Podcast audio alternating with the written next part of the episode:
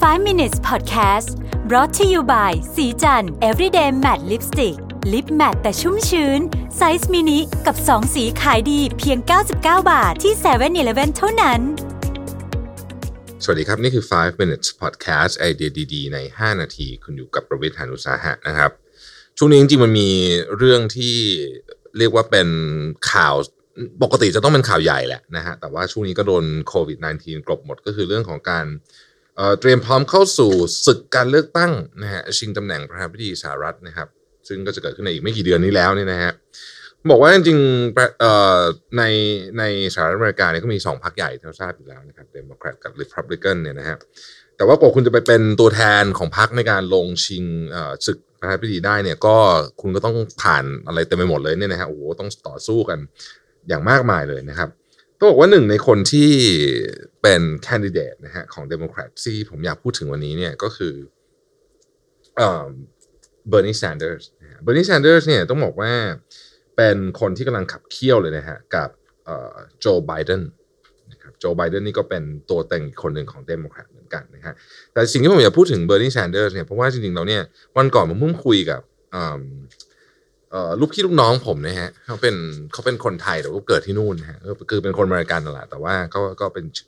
ก็คุณพ่อคุณแม่เป็นคนไทยนะฮะก็เราคุยกันเรื่องเบอร์นีแซนเดอร์สนิดหนึ่งนะซึ่งน่าสนใจเหมือนกันเขาบอกว่าเบอร์นีแซนเดอร์สเนี่ยเป็นคนที่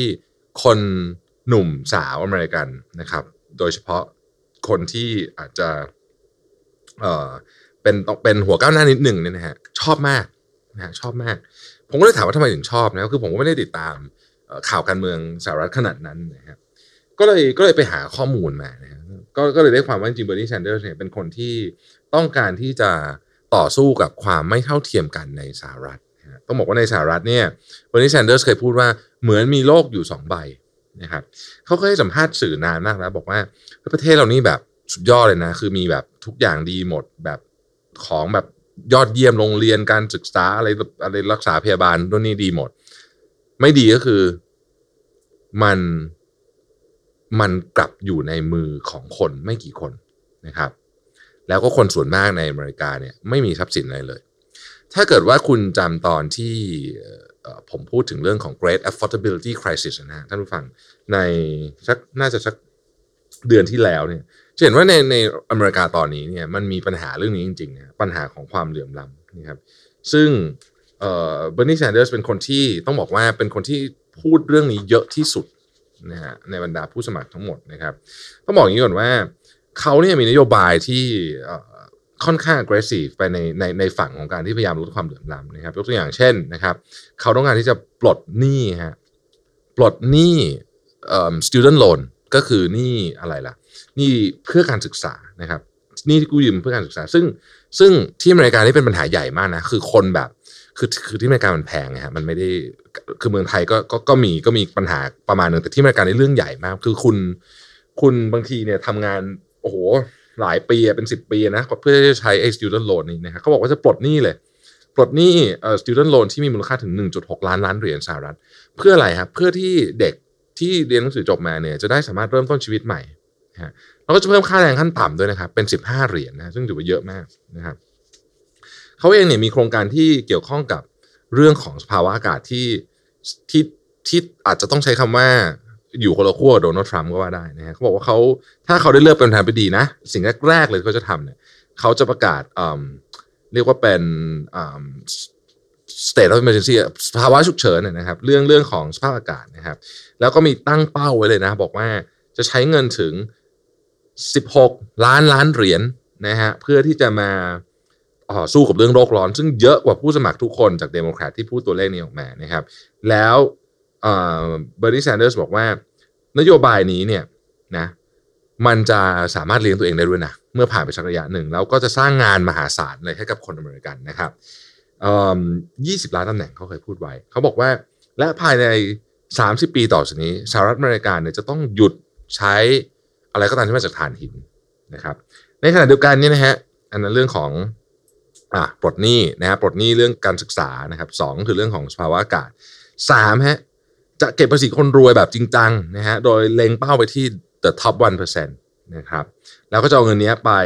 ใช้กับสวัสดิการกับประชาชน แล้วก็จะเก็บภาษีบริษัทยักษ์ใหญ่ด้วยนะฮะบริษัทยักษ์ใหญ่จำนวนมากตอนนี้เนี่ยก็มีความเครือบแคลงใจเรื่องภาษีนะ Facebook Google Amazon ต่างๆ เหล่านี้นะครับก็เรียกว่าจะเดินหน้าชนเลย แล้วก็จะตรวจสอบ บริษัทอย่างเข้มข้นมากๆบริษัทยักษ์ใหญ่เหล่านี้เนี่ยเรียกว่าโหมีอำนาจมหาศาลจริงๆในยุคนี้ ซึ่งทั้งหมดก็บอกว่าจะลดช่องว่างความไม่เท่าเทียมกันของสังคมอเมริกัน อีกเรื่องที่น่าสนใจก็คือว่าเรื่องของ illegal immigrant คือผู้อพยพเข้าเมืองโดยผิดกฎหมายนะครับ ซึ่งอันนี้แน่นอนว่าตรงข้ามกับทรัมป์แน่นอนนะฮะก็บอกว่าเราต้องปฏิบัติกับเขาเนี่ย